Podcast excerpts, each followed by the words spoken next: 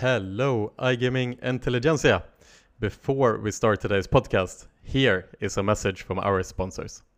The iGaming Next podcast is made possible with the support from our sponsors at Pragmatic Solutions, leaders in intelligent platform technology. I've been working with Ashley Lewis and the guys over at Pragmatic Solutions over the last year, and as the early supporter of this podcast, I cannot recommend them enough. The Pragmatic Solutions player account management platform is an incredibly powerful technology stack for today's gaming business.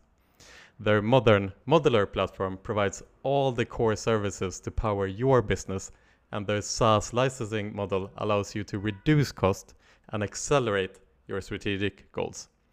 Enterprise technology with decades of operational know how at scale built in. Upgrade your business to the Pragmatic Solutions PAM platform. Visit www.pragmatic.solutions to arrange a platform demo. This podcast is brought to you by Kalamba Games, where they build the world's most engaging slots. To find out more about their hit titles, promotional tools, and Bullseye remote gaming server, visit kalambagames.com. I have the privilege of being friends with several of the guys over at Kalamba, and they are fantastic. And I'm not saying that to be invited to one of their legendary office pool parties, um, or maybe I am. In any case, check out kalambagames.com. This podcast is brought to you by Bit Casino, the leading Bitcoin led casino operator that has an expansive, quality casino product featuring close to 3,000 games, including slots, table games, and live dealer casinos from some of the industry's leading suppliers. Head over to bitcasino.io to find your favorite games. Future trends, deep insights, industry leaders. This is the iGaming Next podcast with your host, Pierre Lindh. All right, this is Stigh. How's it going? Everything is perfectly fine. How are you doing, Pierre? I'm very well, thank you. Uh, this uh, this is the, the, the third time's a charm to start this podcast, and not only that, but we've we've been trying to get uh, a date to do this podcast for a long time. There's been back and forth, but now we are live, we are here, and and now we go. How's it going? How's the how's the Easter so far? So far, it's going well. Uh, I just finished off uh, baking a beautiful cake that I'm going to serve tomorrow. So um, off to a good start with the Oh, Easter. amazing. And thank you so much for finally having me here on the podcast as well. Yes, it's uh, it's an absolute uh, pleasure, this, and uh, and um, uh, you know, we, we- like you said, we, this is the second take of this podcast. We had a little software uh, issue here before, but uh, we were saying before that you know we've been we've been knowing each other. We we've known each other for for quite some time in in in general, and obviously being being following each other through the years here in Malta. Um, but uh, there's also another reason that uh, kind of we're here today, and and uh, something else that kind of uh, the reason that we uh, we know each other, which is the fact that obviously we both started our podcast in the at the beginning of this pandemic. Um, and I'd love for you to kind of start off by kind of introducing uh, yourself and and kind of what your podcast is about, so a little bit. So feel free. Yeah, um, sure. So my name is Disa Stigh. Uh, I'm a 25 year old Swedish girl, uh, been living in Malta for seven years. I always say six, seven years because I'm, I can't keep track on time anymore. and uh, I've, uh, as you said, I launched my podcast or my YouTube concept more or less um, during the start of the pandemic.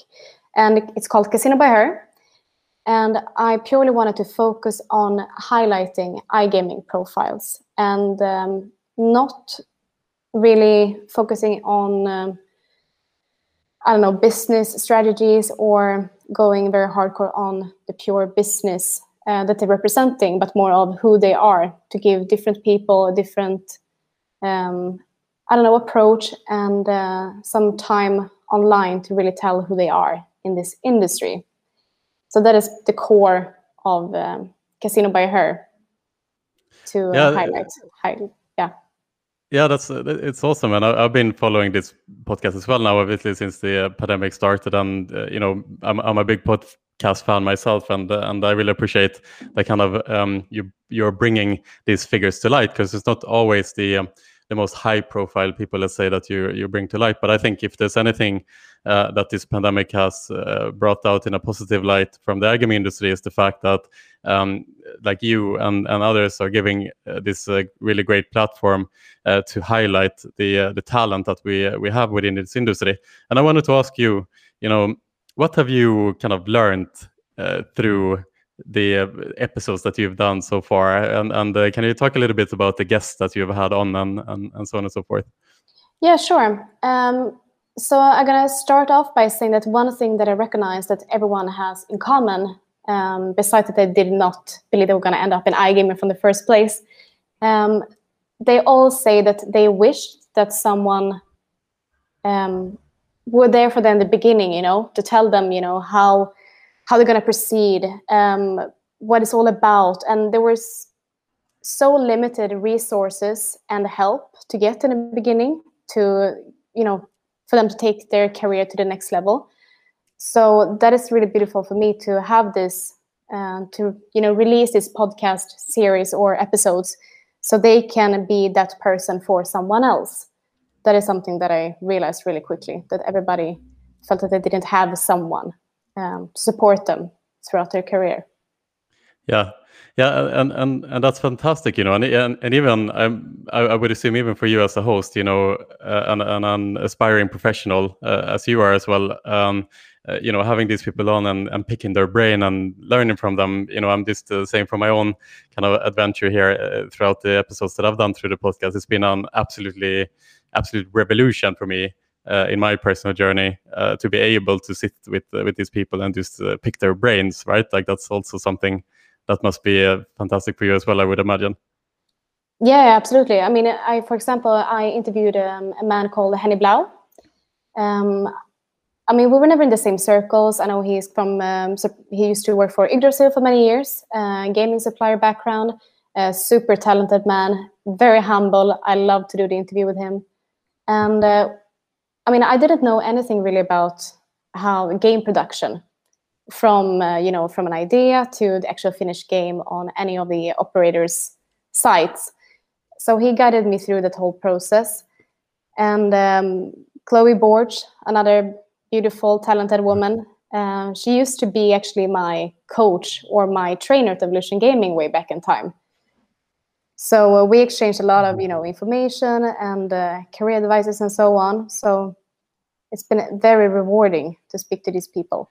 Yeah, that's uh, that's awesome, and and you know, talking about evolution uh, in general, you know, something that fascinates me uh, about you, this, uh, you know, at the at the tender age of of, of twenty five, I mean, you've gone from being a live dealer just a couple of years ago to uh, CCO of a respected uh, company, Net uh, Value Media, and and this to me signifies what is so amazing with the iGaming industry because I think that most people who enter this industry tend to enter it from a quite junior position.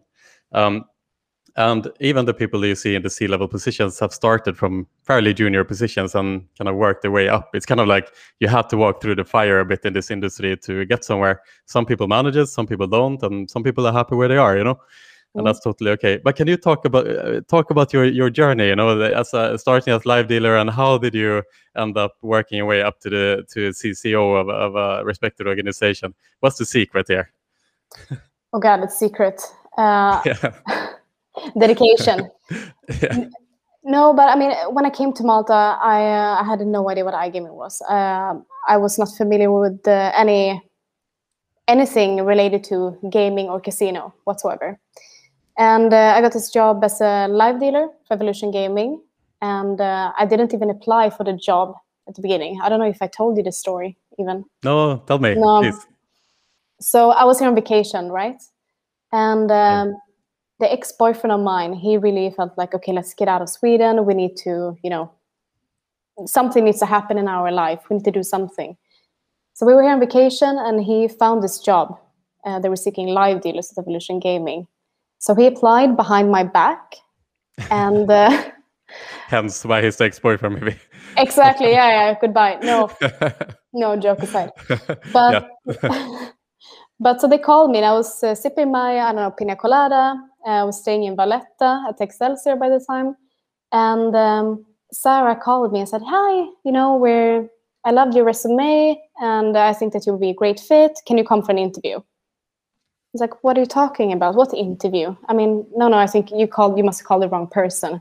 I never applied for a job." It's like, "Yeah, yeah, but I have your application here," and I felt so bad because I didn't know what she was talking about. So I just felt like I have to go to this interview, no matter what, regardless if I want a job or you know what I'm going to speak about, etc. So I went, and they called me the same afternoon and asked me if I wanted the job. So that's how I started. Oh, wow. uh, I just went back, got my bags, came back to Malta, and started my job as a live dealer. So this happened from one day to the other, literally. Yeah, the same afternoon. yeah, same afternoon. And uh, I mean, it was crazy. I called, I remember I called my parents and I said, you know what, I'm going to move to Malta. I'm going to take this job. And they're like, are you crazy? Like, what are you talking about? This is nuts. But so that's how I started as a live dealer. and uh, I kept doing that for a while and realized uh, that it was not so unfamiliar with what I have been doing in the past, you know, dealing with people. I come from a restaurant industry um, used to do a lot of PR, marketing, um, sales. So I could find some similarities in that role when I worked for Evolution Gaming as a live dealer, representing various operators online. So it was kind of a natural step, even though it was a completely different industry. And um, after a while, I wanted to evolve and uh, decided to let's be a daredevil here and see if I can get a chance as an affiliate manager, which was, as you say, like a huge step just from live dealer to affiliate manager. Got denied a few jobs. Um, I went for an interview with Tobias Regnestam, for example. Yes, Tobias, shout out. Yeah, yeah, yeah. Yeah, our old friend. uh, yeah, I don't know if you remember this interview, but I do. Um, it wasn't it wasn't one of my best moments for sure. No. No, not really. But eventually, I landed a job uh, as an affiliate manager, and uh, from then it just really took off. Mm. So um, from live dealer to affiliate manager, then I got the chance to be part of a startup as head of affiliates, head of acquisition, and uh, then uh, Fredrik Javidi, who's running Net Media with me, um, reached out and said that he'd been following my journey for some time and asked me if I wanted to join as their CCO. How was how was that to get the offer as uh, to start as CCO for for that organization? I mean, it's a big step up. Yeah, sure. Um, I mean, to be honest, I believe that every step I've been taking so far has been like the most scariest part uh, of my life. But uh, when he asked me, I just said that I have nothing to lose, right? Uh, I already kind of proven myself over the years that I, have been able to take big steps. Um, have a lot to learn still, um, but I I feel comfortable and I I believe end of the day, if you just work hard, you're going to be able to manage to sort mm. any problems on the way. And if you don't, okay, then you don't, and uh, it's not the end of the world. Yeah, exactly. I, th- I, think that's a brilliant mindset in general. So, so, so this, uh, how long did it take for you to accept that uh, position with Sarah at Evolution un- until you got this uh, position as uh, at Net Media, Net Value Media? So that would be, uh, I would say, five and a half years in between. Yeah. Yeah, it's it's incredible. I mean, you, know, it's it seems to me that uh, you know you you come across as a very strong, confident uh, person in, in, general. You know, and, and, there are some people who who gets frightened by by the prospect of of uh, taking this big step up. So they kind of they don't do it. They maybe they feel comfortable in their position and and um, they end up staying there maybe longer than they than they than they should uh, if they if they are um, if they are talented and they want to move on. And, and then there are some people who who just faces these challenges head on. Uh, you know, would you, would you say that does it come down to just like mental toughness? I mean, you're a fighter as well.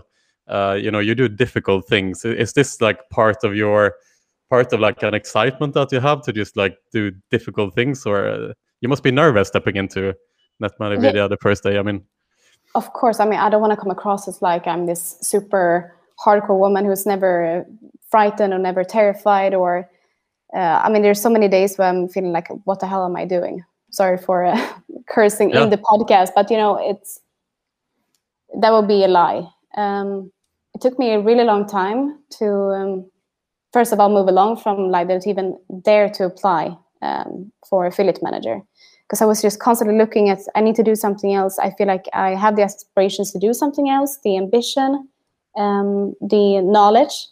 But when you start looking at the, you know, who do they search for? What are they looking for? Um, you don't tick tick all the boxes, and you will never you will never do that most probably. But if you tick off, let's say, the majority of the boxes, there is no reason not to try.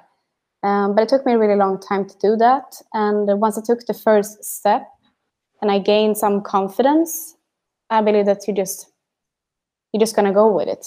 It's just to take that first step, then you're gonna feel like you're fine, that you're gonna get some leverage and confidence.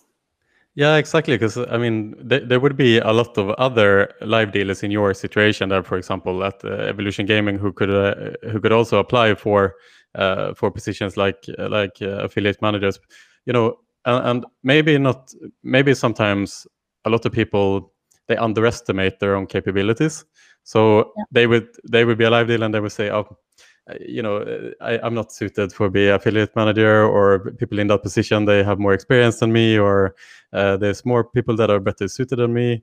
Um, so therefore, maybe they they don't end up applying. But but in your case, you know, you you knew that you didn't have that experience. Uh, you knew that you didn't have like a similar um, experience in your resume or, or, or whatnot. But uh, but still, you decided like, yeah, let's give it a go. Because in the end of the day, what do you have to lose, right?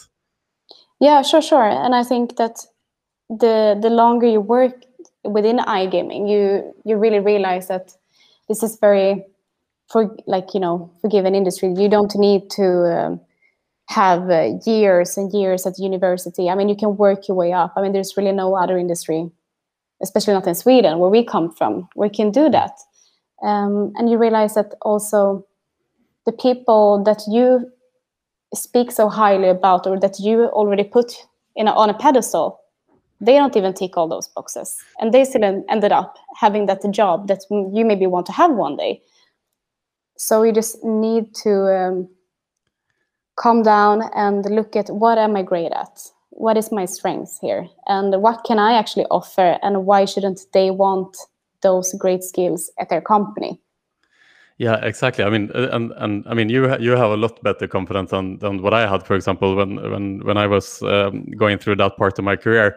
I mean, I was um, uh, I was a VIP manager at at Betsson uh, when I moved to Malta like ten years ago, and and um, I used to look at my managers and this the C-suite and the top managers in the company as like these people have something that I don't. They are like special in some way.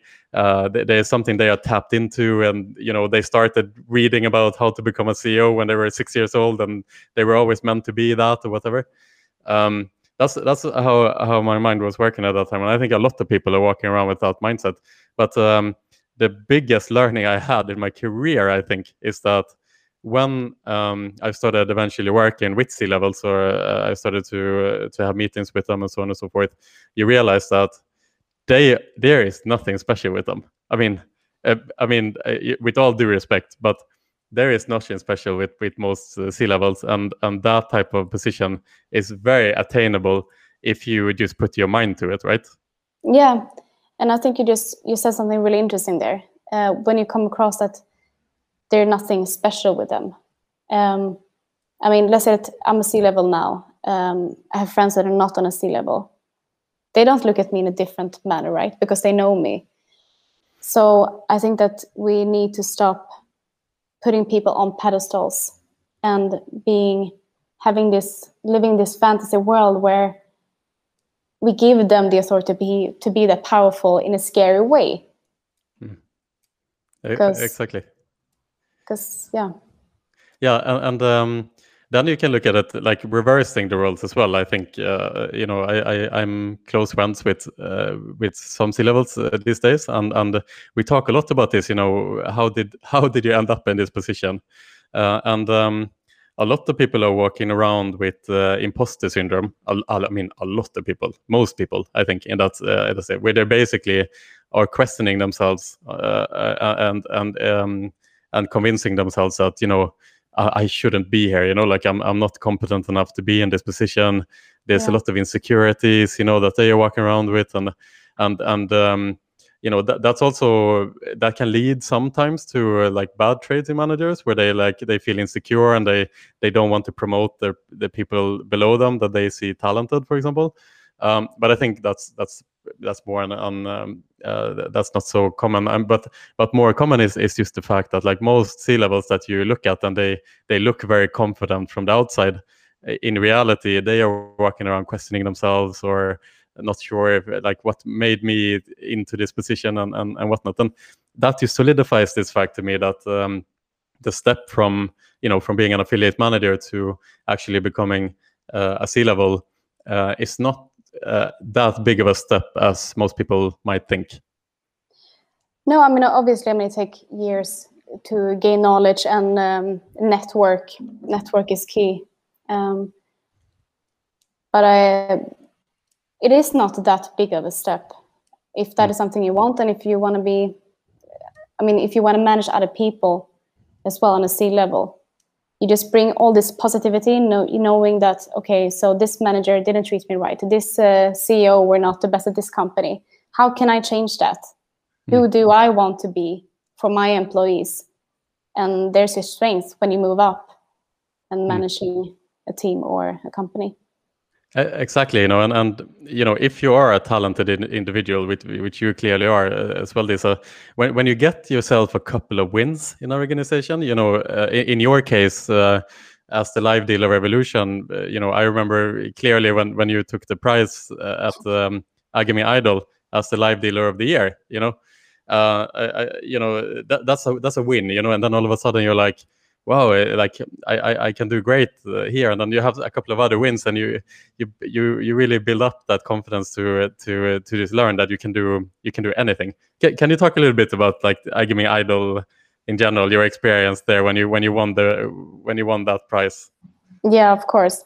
So we can start by saying, you know, when we knew this iGaming Idol was going to happening, you know, um, the whole company was going mad like okay now we need to perform super good and you know you wow. had hmm. all eyes on you and it was you know a talk of the town so to speak at the company and um, when i got the i think my two of my managers nominated me for iGaming Idol and um, you, i received a notification email you know just a text that they sent in and uh, i was so flattered just knowing that you know i come from I, I didn't come from iGaming. I just worked there for a year or something, and it was like a you know stamp that okay, I'm doing something. I've been doing something good for this company. And uh, during the um, the whole process with the you know being in front of the jury and uh, then ending up winning uh, the first edition of iGaming Idol gave me a huge um, confidence boost because I believe that I achieved something. I, I came from nothing, and then I became someone over, you know, over the night, or that was my night. Hmm. So that was a it was a great, really great experience, and uh, I think, I mean, I I really believe until today that that was a huge part of why I landed a job as affiliate manager because they, you know, someone kind of vouched for me. Okay, so she won this. There's got to be something. You know, she can probably contribute with something, even though she doesn't have this and this experience. But if the industry recognizing this person on Malta to be someone probably we should give her a chance. Yeah, yeah, and and uh, you know I, I think that's a big part of why we put that show on in the first place as well is the fact that we are uh, able to kind of recognize the talent uh, in the industry, but also to. Uh, to aspire people to uh, to feel that they can work towards something uh, like a recognition like that because i'm sure that like your colleagues see you winning and they are like they are like, they, they want to kind of increase the level to be able to do the same you know yeah. Um, and I think another great example was like the year after there was uh, Lassan Mersug who won uh, iGaming Idol as well as the uh, oh, he won the manager of the year at that time, and uh, and he also he started as affiliate manager as well in the industry, and he went from affiliate manager uh, at um, I can't remember the the company Redbet uh, to becoming the CEO of Common Group, which was at that time valued at a, a like a billion euro. yeah, in, in six years. Well, I mean, it's incredible, right? I mean, I, I, I just I, again, I just I don't want to like repeat myself too much in it, but but I, I love the industry for that reason, and and it's not that lesson that there's like a lack of talent in industry or whatever. Like yeah, you obviously very talented, hardworking person. Thank uh, you. So is Lassen, you know, one of my best friends, uh, and, and uh, when he became the CEO, I was like, you know, even though he, he doesn't have the experience, perhaps, but there are some people who will go into these positions and they'll they'll just figure it out you know? They'll work hard they are committed and they'll figure it out. And with if you have that mindset you're always going to be successful i think. But i think we also need to think about how the industry are built in this way. I mean as we said in if you apply for a job in sweden for example they're going to look at your resume and say okay so you have a lack of uh, this and this time at uni or you you know they're going to look at flaws rather than see the person the people who built the iGaming industry in Malta are proper doers, you know, who came from they didn't have the experience when they wanted to set up the first casinos or the gaming suppliers or anything in Malta. They built everything from scratch. So they know that anything is possible. And I think that kind of mindset with these leaders from the beginning have kind of inspired them to be better for the people that they hire and also recognize that okay they I see this as a talent. I know that that person don't have this, this, and this, but I'm pretty sure this person will be a great fit in the future. So I think we have to thank a lot of beautiful men and women out there as well for setting this up for us. Uh, exactly. We, you know, we, we're standing on the shoulders of giants, right? That's the, the, the that's the thing. Like we, we, we, we often talk about um, in our organization that you know there's been in in the, the legacy of the iGaming industry is not always the prettiest as well. We we, we come with a, a baggage of pro problems as well, but we still have to recognize the uh, the Pontus Lindwalls of this world and the others uh, who set up Net and Betsson these organizations that. Um, uh, that allowed us then to kind of go on our own little journeys uh, in, in in this industry, and you know, this to close the thought on, on this as well is, um, you know, compare the gaming industry to like um, you know we are a young dynamic industry as well because we have to figure things out you know? I mean there's there's no track record in in the for the last 150 years you know how do you build a, a successful operator? Because the landscape is constantly changing in the industry uh, right? And and we have to change with it. So there is no manual and how to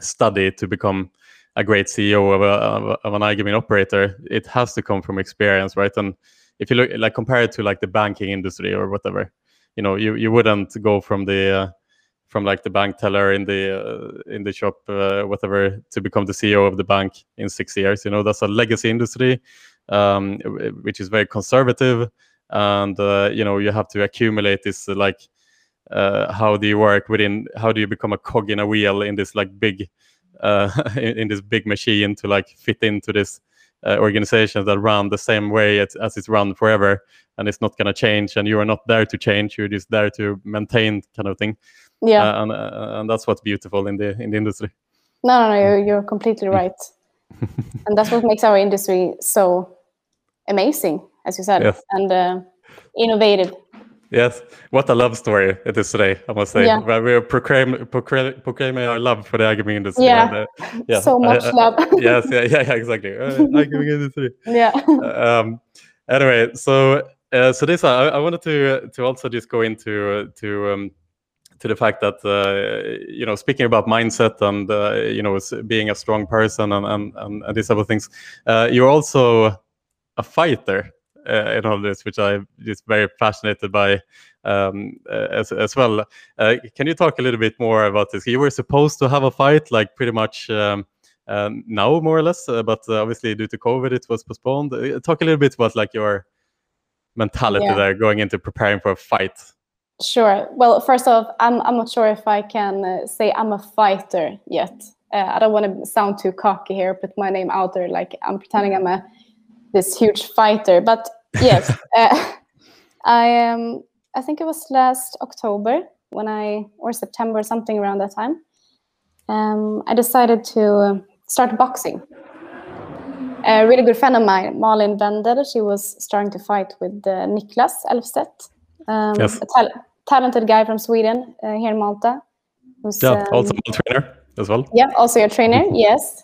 And uh, so just told me, like, you know what, I really think that you have this personality that you would love to uh, box, you know, fight, to do something. And I just felt that there's not too much other things going on at the moment. So let's make this my project.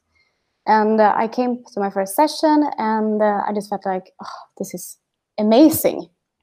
I just get to put all this bad energy or good energy somewhere. And I felt strong. And I said very early on that I need to have a goal. I can't just come here every week and uh, box for, you know, maintaining uh, my physics or I was thinking of bikini season next year. I want to fight if I'm gonna box with you.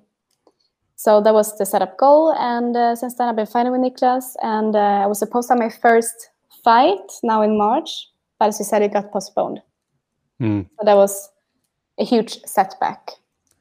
Yeah, ca- can can you you know as a uh, you know I've- I've been fighting as well for some time, and I understand kind of the mental preparation going into uh, the fight as well. Can you can you talk a little bit about like you know it's the first time it's, it's supposed to be your first fight now, obviously, and and um, going into uh, getting closer and closer to the fight. Like how how how do you how do you see it like mentally? How is your mental state as you get closer and closer? You get to know who your opponent is, and all of a sudden there's a face there, and like uh, talk a little bit Mhm. about uh, that as well. I mean, I, I don't really know what I've been, if I have any concrete things that I've been thinking. I just know that, I mean, being a C, CCO for company or working with in an industry that is very uncertain in so many levels. Um, there's so many changes all the time. We need to be innovative, and uh, we never really know what we're going to wake up to the next day, right?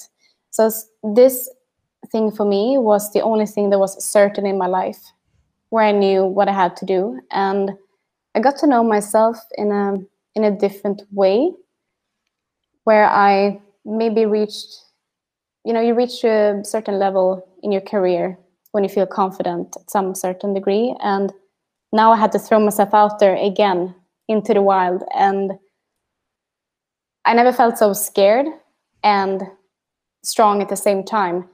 So I think that mindset have been been very helpful towards my career as well to any new things that I need to handle at work, but also my private life. So um, it's been very helpful, and I think that hopefully when the fight is going to happen, um, it's going to be another of those adrenaline, endorphin kicks, which going to leave me okay. What's next? Yeah. Yeah, it's, it's such a good expression that you mentioned. Like uh, you've never been so scared, but felt strong at the same time. Uh, I, I can I can absolutely relate to that uh, as well. You know, and, and uh, um, the the feeling of like, oh my god, what the hell is going to happen here? Uh, you know, your friends are gonna be there watching you, and it's not. At least for me, I don't know if it's the same for you, but at least for me, it's not so much about winning or losing it's more about like you don't want to make a fool out of yourself in front of your friends you know that at least that was what it was uh, uh, for me uh, and i just want to go out there show that i can that i can because you don't really know yourself until you are put in that situation. And you know we all have this um, we all have this like idea of who we are. Um, and we all build up we masseuse our ego and we say you know I, I, I can do anything i put my mind to and i'll never give up and all these things. But when you are in this this like extreme stressful situation of a fight that's where you really get to know like the depth of yourself. Like what am i really made out of in that moment? And and that's where i think a lot of the fear comes from because you don't want to like disappoint yourself in that moment but it's very hard to know how you will react before you're there you know? And i think that's where a lot of the insecurities come from like leading up to a fight you know? Yeah, I I mean, I can just, I have a perfect example of this. Um, we had a sparring session, and Yeah. uh, I mean, it was just not my day. Like, nothing worked. The technique wasn't there. Like, I felt tired. Like, everything was just going wrong. And after I think that, like, around the fourth fourth or fifth round or something, um, I got so angry with myself. Like, and when I walked out of the ring, I literally had to go into the toilet and cry a bit. And this is, I mean, this is kind of, you know, embarrassing. But I was so angry with myself, I just couldn't stop crying. And I came out, and the guys were like, "Are you fine? Like, you know, don't worry about it. You know, it's gonna be different waves of uh, when you feel you're on top and when you hit rock bottom, kind of." And uh, that was just a really good lesson because then I had to go home. I had to continue my work for the day, and then okay, next day, let's recover and go again. So yeah. Yeah, exactly. And that's another thing, right? It's like it's not like you can choose when you train. It's like, okay, today I feel great. Today I'm gonna go train. And like, oh, I feel a bit tired today. I don't want to train. And that, that's the that's the hardest part I felt at least is like when you are just completely broken down, your body like you have to go train again and give it everything. Like men- mentally, it's like the most draining part. I think this mentally reload for the sessions, and I, I struggle a lot to kind of maintain my work uh, during the training camp because my mind was like all the time trying to recover for the next uh, session. Do you do you yeah. feel that as well? That it's like hard to keep the balance between, you know, you have to manage people, so you have to kind of focus on others, but uh, but at the same time, you really have to focus on your own mental state during the fight.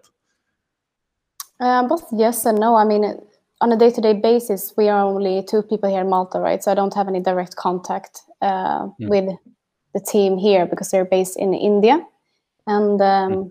then uh, Fredrik is in Stockholm.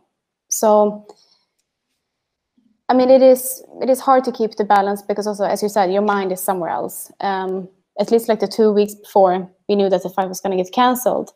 Mm. Um, my fight, my you know, the thoughts, everything is all over the place, and uh, the only thing you can think about every every step you take is yeah, working your jab or you're thinking about something else. Um, so it's it's hard to keep the balance, but at the same time, that is my hobby and work is work. So you have to. At least I I kind of know that. Yeah. Um, yeah, it's, it's it's it's it's good and impressive that you managed to keep that uh, balance. That was something that I definitely struggled with the, the, during my last fight, like two years ago. Uh, it's the fact that I I just let the training consume me, you know, uh, yeah. and um, that really affected my work. Um, and that's also why it's hard for me to commit to a, another fight as well is because I, I, I just have a hard time to keep that balance. Like training comes first, and it's it's hard to do that in, in our positions. In the end of the day, you know, you have to. I wish I could keep that balance, you know, because I I love the fighting. It's amazing, but um, yeah, it's something. Maybe I can learn from you. Yeah, or maybe I don't know, like um, how serious. I mean, I I'm not gonna say I'm super serious about this fight and the whole process, but obviously I'm also very good at keeping myself down and knowing that I'm humble, that this is my first fight. Um, I'm not that amazing yet. So I don't try to hype myself up. So I don't no. feel like I need to train three times per day. I don't no. know how, but I think that you were pretty hardcore when you were. Yeah, it, it was, um, I mean, I did two sessions per day. So uh, Monday to Friday, two sessions per day, and then Saturday, one session. So there was nine like hardcore sessions per week. Um, and then it was, you know, it, I mean, I, I would say like the, the the most interesting thing for me during that process was the fact that all these little things in life became so valuable. And uh, so, for example, every night, you know, when I went to sleep, I mean, it was like it was like the best feeling in the fucking world. One one in swear words, by the way. Uh, I mean, it was incredible. Like I, I had the best sleeps of my life, and it became like heaven to me, you know. And and on the Saturday session, you know, I would have like a morning Saturday session. That was the last session of the week, and then the next session would be on the Monday morning. Uh, so that means that I have 48 hours of rest. And coming home from that Saturday session after a lo- long week of work, and after just this mental, like more so than physical, it's just the mental grueling sessions, like um, sparring with people who are much better than you you know, having Niklas there who is just going to murder you every session and just going into that mentally reloading every time is so difficult. So like coming out of that on the Saturday, just mentally drained and going into the sofa at home was literally the same feeling as uh, traveling to the Bahamas or something and you know the feeling when you step into the hotel and like oh my god this room is so nice. And you lay down on the bed and you're like oh this is fantastic. It's exactly the same feeling. So like these little little things in life became uh, became everything. Uh, and and and and i learned through that then that you know doing hard things or like like working hard pushing hard um a lot at least for me like a lot of the uh, a lot of the happiness that I get through my life is through doing those things. Because although I was also crying, by the way, during mm. this uh, uh, during this time, and and uh, uh, and there was a lot of ups and downs mentally. But looking back at it now, it's one of the most valuable um, uh, times of my life that I ever had. I just felt so alive for, for two and a half months. yeah. You know, it's yeah, yeah, it's I fantastic. Something you just said, which I think that. Um, iGaming or my career within iGaming have helped me with regarding that you said that you it was mentally draining to spar with someone that you always felt maybe were better than you right? So i mean i've been sparring with a lot of girls. Um, some are you know on a high level. Some um, started maybe two years ago but everyone is has been you know a few steps better than me or hundreds. But that is something in my career helped me with that realizing that I know I don't I don't really care about if you're better than me or not. I'm gonna see it as a learning curve, and I can distance self distance myself from knowing my own worth comparing to if they're better or not. Because hmm. mm. in the beginning, when I started, obviously, especially as a young woman in this industry, I always felt that everybody knew so much more than me. Um, I was scared that I was not if I if I landed a new job, how are the people going to look at me? Are they going to look at me that she deserved her spot, or she deserved to be invited to this dinner, or just because she was invited because someone invited her? Do we need to test her? I always felt that I was insecure in the beginning. Yeah. But then after each step, that's something that I learned and gained confidence with that, okay, I am good at what I'm doing and I am worthy of this. So regardless of how amazing you are, that's not going to affect me anymore. Exactly, and it's it's such a, a good message in general. I think uh, just working with people who are who are better than you is obviously uh, going to elevate uh, elevate yourself. Uh, you know, and it's like cliche, you know, but it's very true. But yeah. but you know, on on that topic, uh, this you know, you're um, uh, you're a young, uh, you know, aspiring professional woman in this uh, industry, and it's very male dominated, and um, uh, there's a lot of testosterone in this industry. It's uh, it can be seen as sexist in many many ways. Um, you know, coming into this industry and and um, and building your career, uh, is this something you have been wrestling with? this um, this kind of culture in the industry, and have you seen this changing throughout the years? You know, what's your thoughts on diversity and these type of things? So uh, yes, of course, I've seen it. I mean, that was my background, and that was.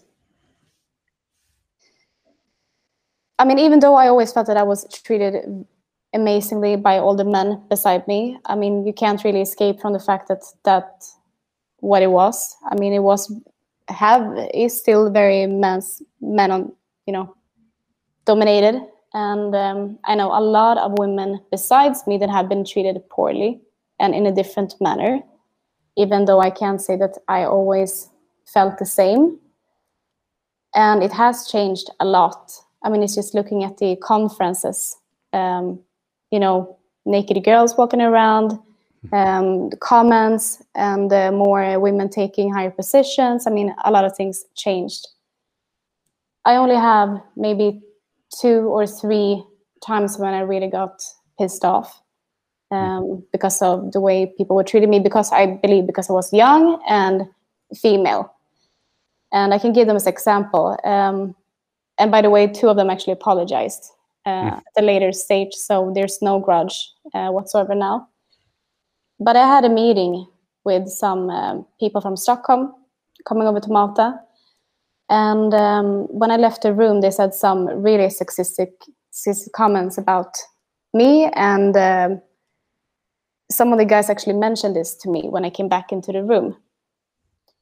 And okay. I got and I got so angry, and um, so I just stood up. I said thank you for the meeting, and I actually I paid the bill for the restaurant, and I said I'm going to pay now, and I'm just going to let you know that I'm going to tell the CEO of the company that I'm not going to work with you. We're not going to take you on as a client, and then I left the room. so it was kind of harsh.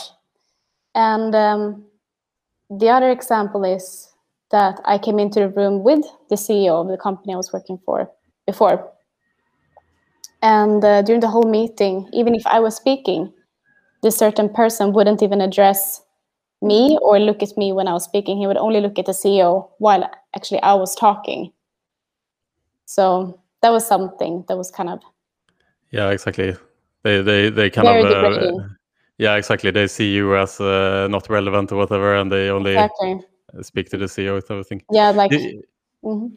Yeah, you see, th- th- these are these are the stories uh, that I think are really important to to lift up, you know, and and um, and uh, the, the the discussion on diversity and and um, equality and these type of things, I think uh, for me is really uh, important in in general, just kind of hear these perspectives, you know, because that's where you know we don't like uh, me as a as a guy in this industry, I don't have that perspective, you know. The only thing that I know is uh, I try to do my best to not see gender in general. Like uh, if you're a man or woman, it doesn't matter. Uh, you know, some there's there's like bad apples in both sides. Let's say, of course, um, of course. uh, but uh, but lifting this perspective because not not uh, you know there, there are like, like I said, the, the bad apples. Uh, let's say in a male-dominated industry. Uh, on the on the male side, because it is a male-dominated industry, they will naturally have more power as well, uh, since it's a legacy male male-dominated uh, industry. And and um, uh, you know, so so it's kind of interesting to lift this uh, topic forward. And it seems to be, uh, you know, through it's been years now where uh, you know since the Me Too movement and before that, where um, it's become more evident that this is not something that is just happening uh, once in a while, once in a blue moon kind of thing. It's like almost all women have had these type of uh, experiences, no, you know, in a in a lesser or a higher uh, extent, and that is, I guess, where uh, where where we as men, we as guys, need to you know understand that, and not only you know um, not only from ourselves to be aware that this is the case, but then also try to spot when others are doing something that is not correct either, and, and be a part of of the change. You know, just like you stood up and walked off the table. Uh, you know, others have a responsibility to do the same if they see or hear something like that, right? Yeah, no, no, you're absolutely right. And I mean, but I think also that a lot of men, and I usually like to take the men's side on different things when we speak about this certain topic as well, because I think that a lot of men get offended when we speak about, you know, that it's a men's uh, dominated industry and that the women have been treated poorly. A lot of men always, you know, they're on their edges when this topic comes up. And I think it's important to know or always remember that I hope that no matter what gender you are, you should always get the position you deserve. And sometimes I also believe that women have a sense or they can intend to actually victimize themselves in a bit. And I think that it's important that men usually have a different approach when they walk into a meeting or when they apply for a job. They have more, they feel more confident, or maybe they don't feel more confident, but they portray themselves to be more confident. And maybe that's why they end up getting to position. Because as women, we already walk into the meeting know or feeling that we don't tick off the boxes. Uh, maybe we don't deserve to be here. So it's on an individual level to make sure that you feel confident enough to apply for the job or regardless of the situation. You can't always blame you know the men or the women for certain things. Um, but it's good, as you said, that if you see something that is not cool, someone is saying something that they shouldn't have done, or if you hear something behind someone's back, you should be the person who stands up for these people and say, you know, Yeah. we're such an innovative industry. We should be leading in any different questions, any different topics, right? So Yeah. that we actually lack in uh, that particular topic, or I mean, Yeah. that's.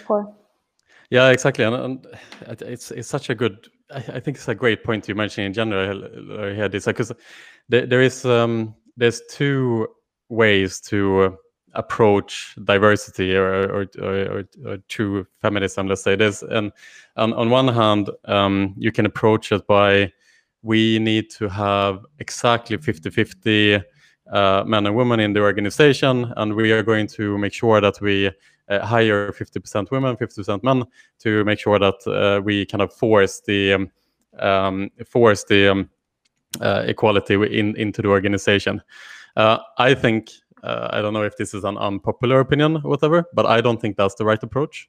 Um, I agree with you. Yeah, I uh, the, the, the other way um, is basically that you, if you are an organization and you want to have true diversity and true equality within the organization, uh, you should instead promote that uh, you don't look at gender, right? So if you are if you if you are in a hiring process and and uh, you are considering uh, three, you know, four candidates and two of them are men, two of them are women. Um, try to educate your employees to see beyond gender, right? Mm. Uh, yeah. And, and um, yeah, uh, what what is your opinion on on that in general? Like, yeah, I mean, I I would never, um, I would never mm. ever just hire. Let's say I'm gonna have, uh, I want to have 20 people in my company. I would never hire 10 women and 10 men just because of the cause. That's not diversity because, to me. Yeah. As you just said, diversity has nothing to do with gender in that sense. For me, it's more of competence, skills, mindset. But obviously, when it comes down to what females have experienced in the past, um, that is a bit of a different story, obviously. And I know that there's a very trend, it's a big trend going on now on LinkedIn when a lot of females uh, different industries going out and mentioning that you know they don't want to be called female CEO or the female mm. uh, leader. They just want to be called leader, and which is I understand the whole debate, um, but maybe they never. It's easy for someone to speak like that if they weren't in the same industry or haven't, you know, had the same experiences. uh, exactly, exactly.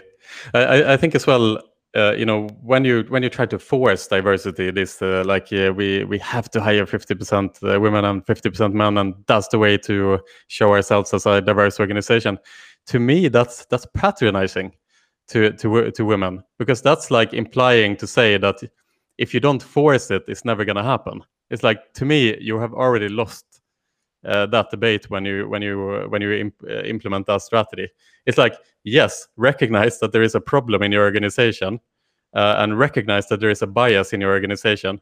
Um, but don't solve it by putting like a band-aid on the uh, on, on the wound. Uh, you know, like solve it by like uh, actually solving the problem. And um, the the end goal should always be that that everyone in the organization should should see diversity as something where the, the, beyond the uh, beyond the sexes basically. And um, you know you'll have people in the organization who are never going to change. They will always have a bias. And you can force them to hire 50% men 50% women and you can put the band-aid on it.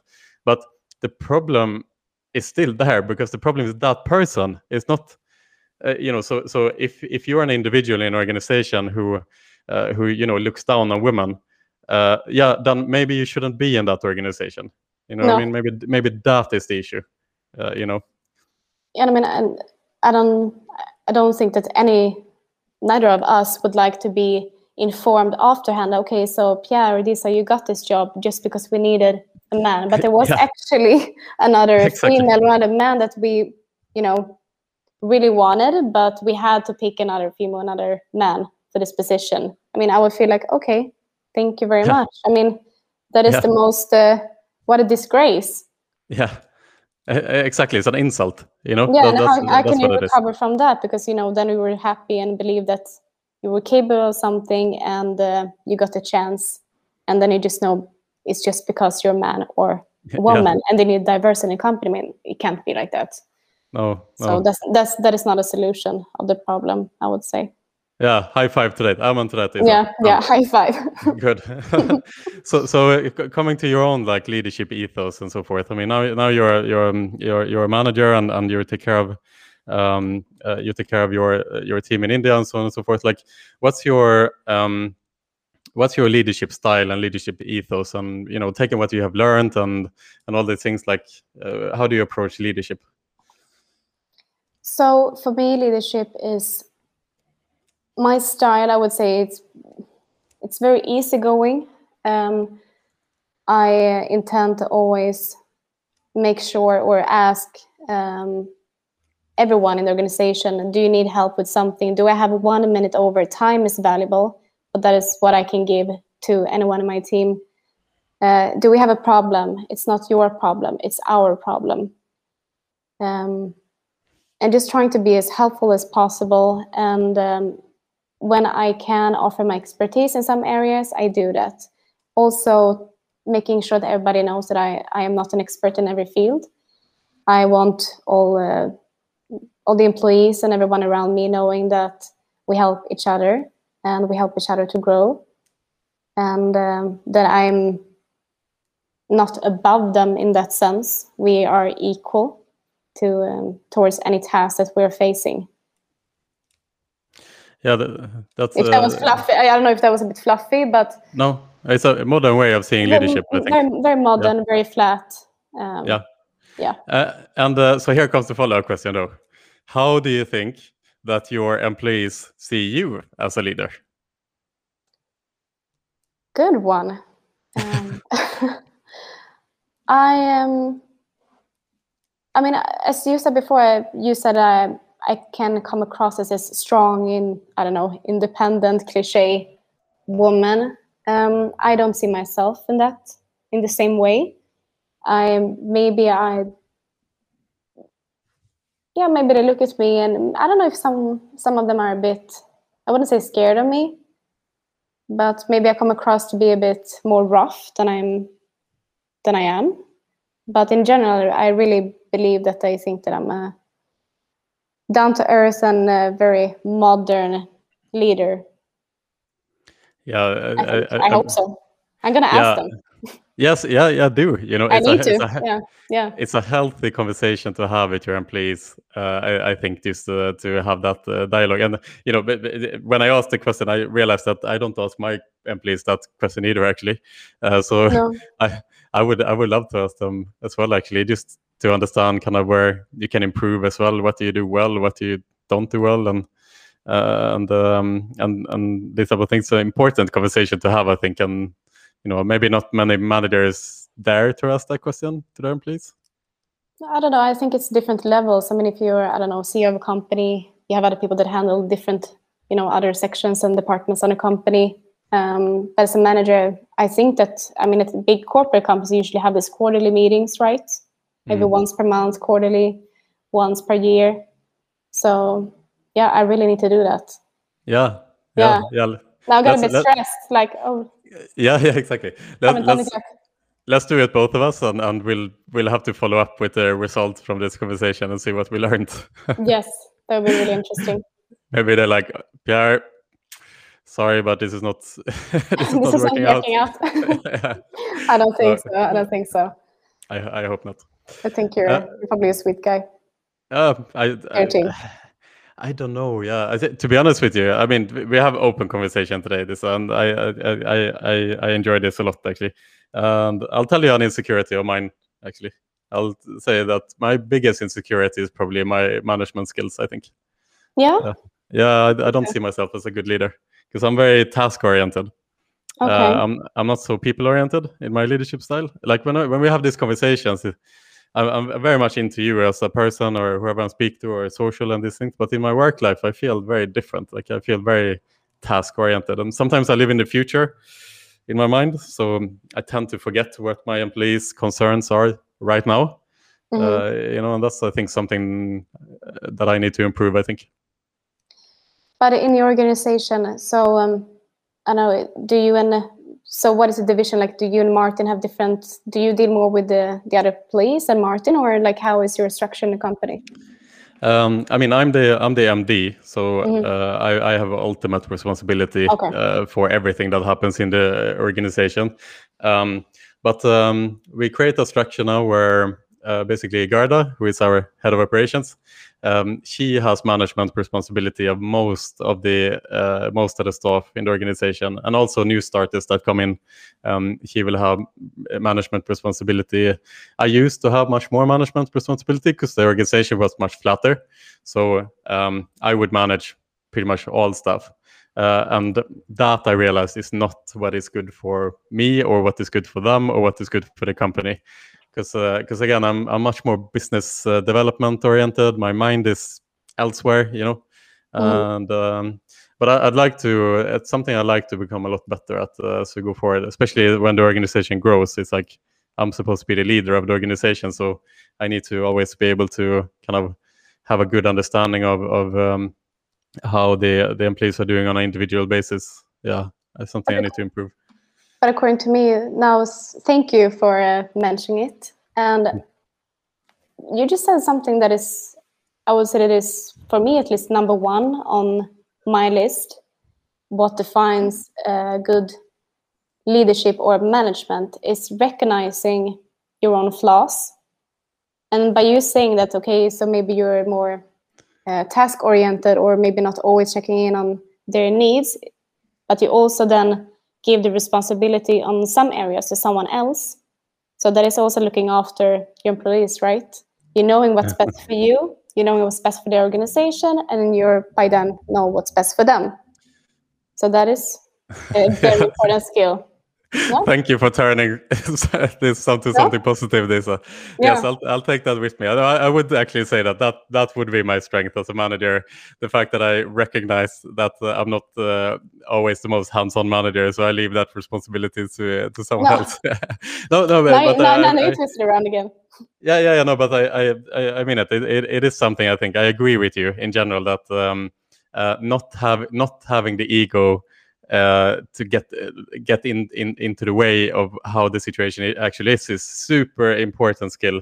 I mean, there are so many shitty managers who are who who who, who blames their employees for being shitty employees when in reality they are the shitty manager. You know yeah. what I mean? Uh, and um, and uh, the fact that you're that you're able to recognize your own weaknesses uh, is just an absolutely pivotal skill and kind of um, surpass your ego in some way. Yeah. Uh, and uh, and they think so.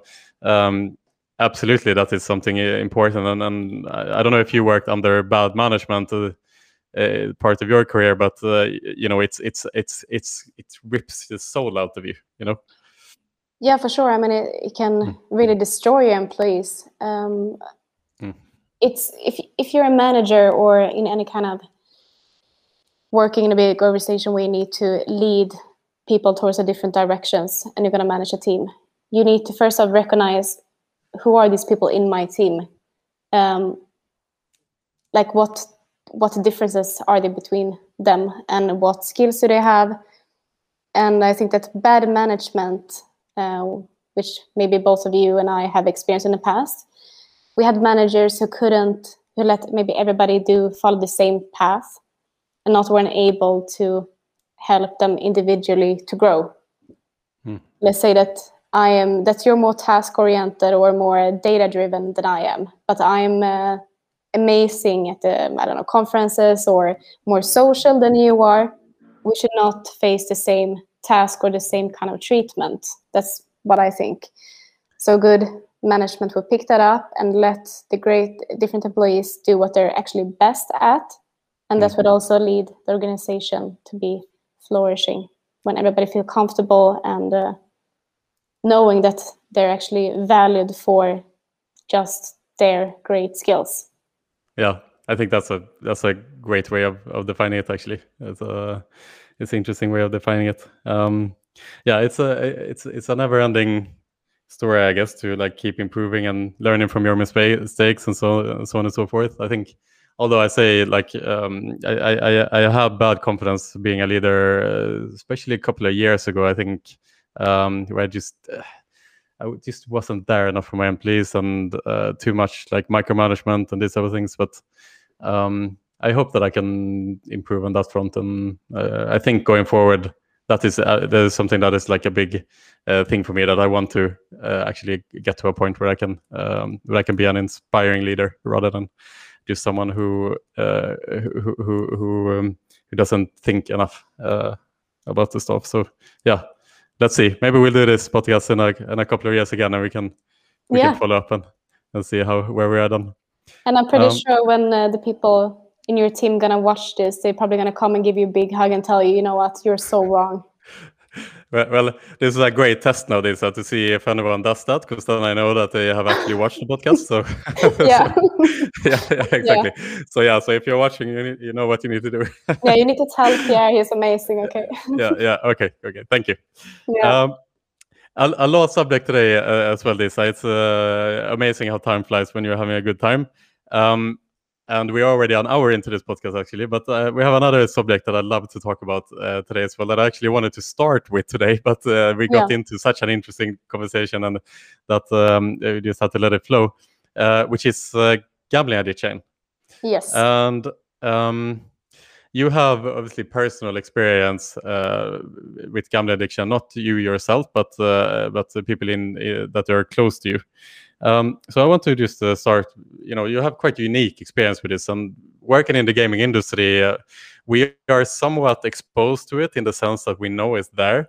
And I think that there's a lot of stories that you hear. You know, uh, problematic gamblers going into customer support with like really horrendous stories, and you see it on the news and so on and so forth.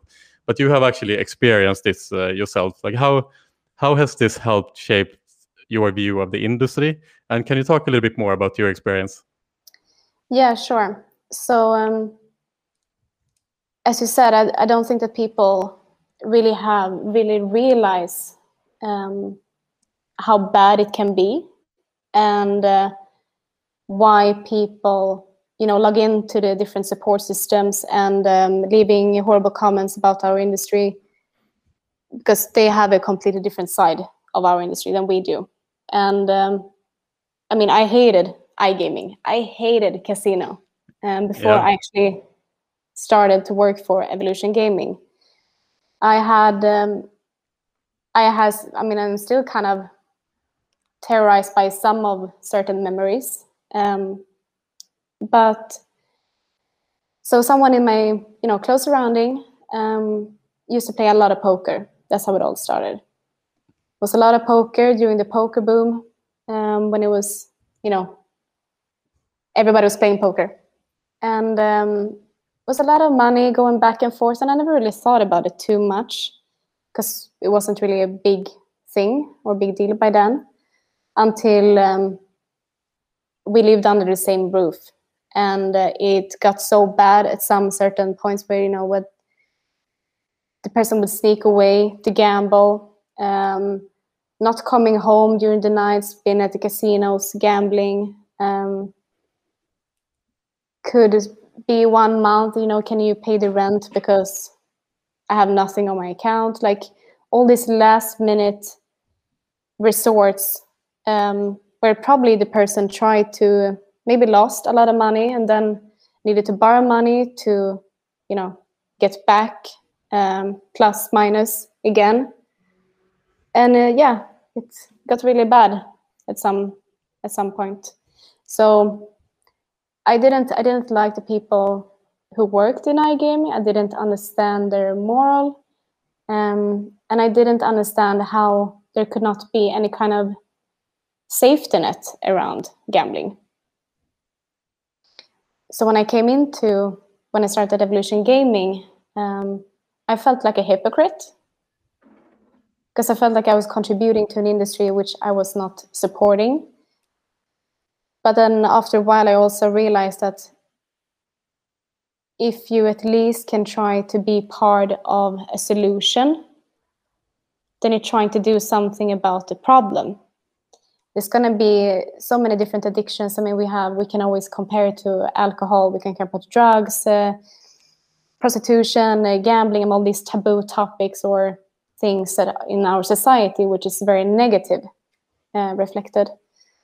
But if you can be part of that and actually hands-on trying to help someone, even from the other side, or try to understand what they're going through and try to understand if you can do something, I think that's a great then they're going to be great, great bridge between the two. What an amazing way to see uh, this uh, issue, you know, because uh, uh, it's it's it's something many people in this industry wrestle with the fact that you know friends and family are asking them why do you work in this industry? And i think that most people in the industry actually try to um, forget about the problem sometimes. And they don't want to think about the the dark side of the industry so to say. Um, but what you are saying here is that you know you realize that rather than just pretending that the industry doesn't exist let's say mm-hmm. that um, if you can be a part of the industry and to to part to take part in this industry and drive, driving it for something that is negative to to be an actual change in the industry you can be a part of of uh, making sure that you are um, a part of a force that are avoiding similar things to happen to others you know uh, yeah. and yeah and and if you want to make real change in this world sometimes you have to look at where the problems are uh, and uh, what the um, in this case potentially a negative industry and trying to work from there. Yeah i mean and you will never win unless you just go go at an industry. Let's say that you know people have a very negative idea of iGaming and i understand that in you know, certain degree.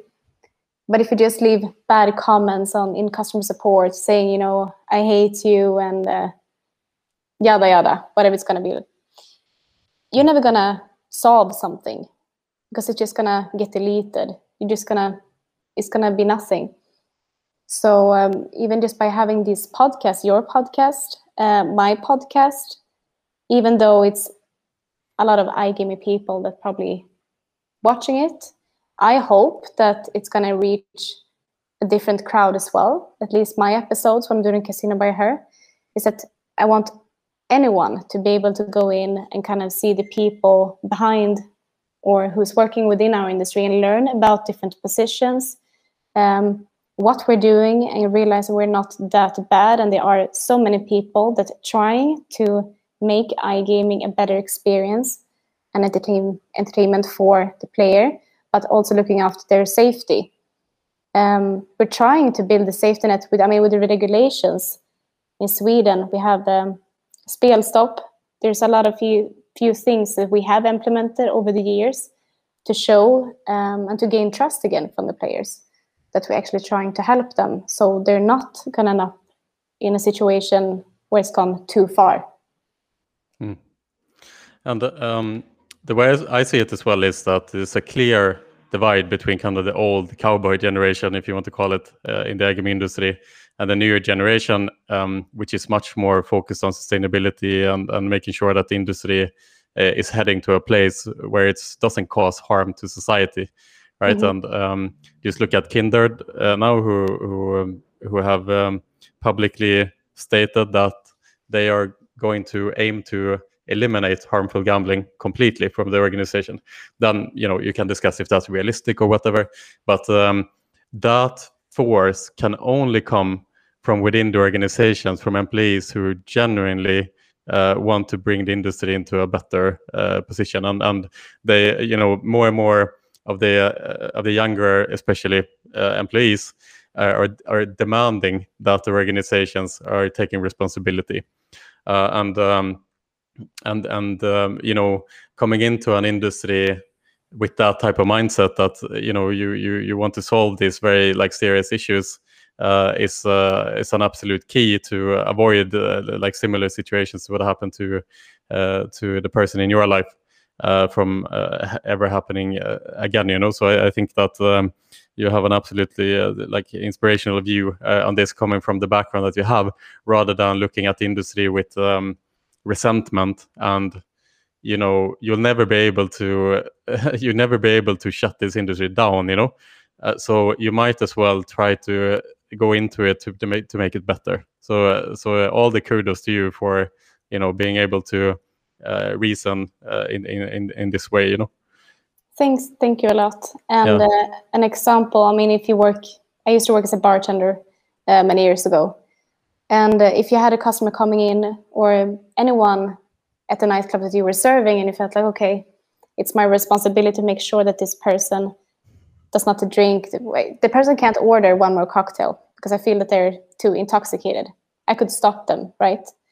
Uh, what we didn't have before in iGaming or online casino, someone can actually reach out. I know a lot of comp- companies have this policy that unless the player actually said, like straight out, like I have a gambling addiction, they were not entitled to close the account, even for like a shorter period of time. And I think that is horrible, obviously, because for someone with an addiction to actually commit or like say that, hi, I have an addiction, yeah. that is that is very hard so um, even though everybody knew by these comments, you know, they said I can't pay my rent, I, i'm not going to have uh, food um, or money for food by the end of the day. I mean, that is kind of very dark comments for someone to leave without saying that I have a really, really bad problem. Mm. Absolutely. So, so now, I mean, that's changed now. So on, on the positive side, our industry is really becoming so much better. And uh, hopefully we will end up in a few years where people in society have uh, gained more trust for us again because we are amazing people in this industry and we really do good and we do contribute back to the societies. So yeah. Exactly, uh, and um, so a final question today would, would, be on just that subject. You know, uh, we, the past is the past, and and and you know we have learned a lot for, through that, and and uh, and we clearly the industry is heading towards a much brighter future when it comes to sustainability.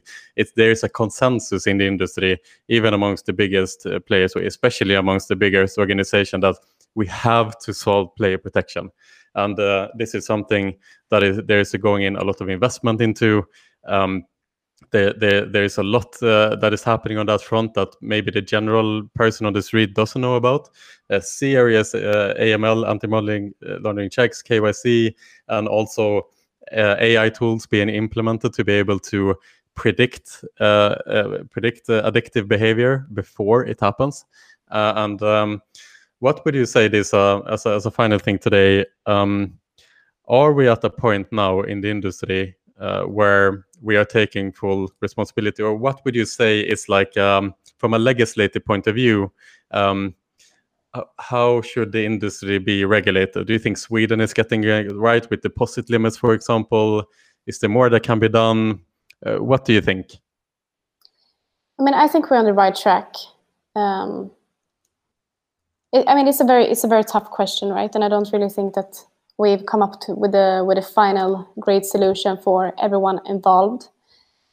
I do believe it's great that we but we have um, that you can actually you know disconnect and you're not going to get bombarded. Let's say that we are more unified.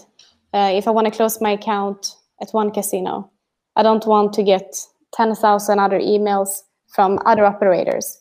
So this is what we during the regulation Sweden, at least what we have been able to kind of work through is that you have that safety net, um, which we didn't have before. So that's one good thing. I am not really sure. I think that for me, um, without having a concrete answer to your question right now, exactly what we can do or what I believe gonna happen in the future is that the more human like the more open we are fronting the companies the less we hide um, the more trust we're going to gain. Um, like with everything online now everything is online and uh, we're building personas around affiliate websites. We're building personas on youtube. We're fronting ourselves. We're speaking up and we're meeting um, questions etc I think that is very key for our industry if we want to be sustainable. That we actually mm. open up and invite the other side. Absolutely. What a great way to uh, to end the podcast today. What do you say, Disa? I think so too. I hope so, yeah. at least. Yeah, I, I think so as well. Uh, this has been an absolute pleasure to have you you, you on today. This, uh, like I said, I, am I'm, uh, I'm happy to to know you. I I happy to be uh, be a friend. You're an amazing person, and um, uh, you have an absolutely incredible future uh, ahead of you. And uh, you know, thank you as well. I mean, you're an inspiration to me as well, and and uh, I learn a lot just from doing this podcast. So um, again, thank you so much for today. And and um, any closing thoughts from your end? No, I, I just wanted to say uh, thank you as well. Um, I think that you're way too humble, and uh, I am very proud of your podcast. I'm very proud of where you your journey so far, and uh, I can't wait to see what holds the future for you too. And uh, I'm happy to call you my friend as well. Now we finally got to speak more, and uh, you're very intelligent, and it's it's amazing me that people see that. You know that you put yourself yeah. out there. You should keep doing that. And believe in yourself. I know, I know. We let's definitely, yeah, let's definitely talk. Let's continue the the discussion, and um, hopefully, I'll see you on the on the beach soon with the, the training sessions with Niklas as well. Yes, that'll be the next hopefully. time, I think. Yeah, yeah, yeah, I hope so too. Well, okay. thank you so much for today, Disa, and um, also thanks to the sponsors, Pragmatic Solutions, Kalamba Games, and uh, to everyone else, happy Easter. To you, Disa, happy Easter. Beautiful eggs behind you as well that you have painted. I mean, yeah. makes me uh, feel like, uh, you know, getting some chocolate eggs or something. But yeah. Should have painted so one much, for you. Send one for you. Yes. Happy Easter. happy Easter. Thank you all so much. Okay. Take care Thank and you. stay safe. Stay safe.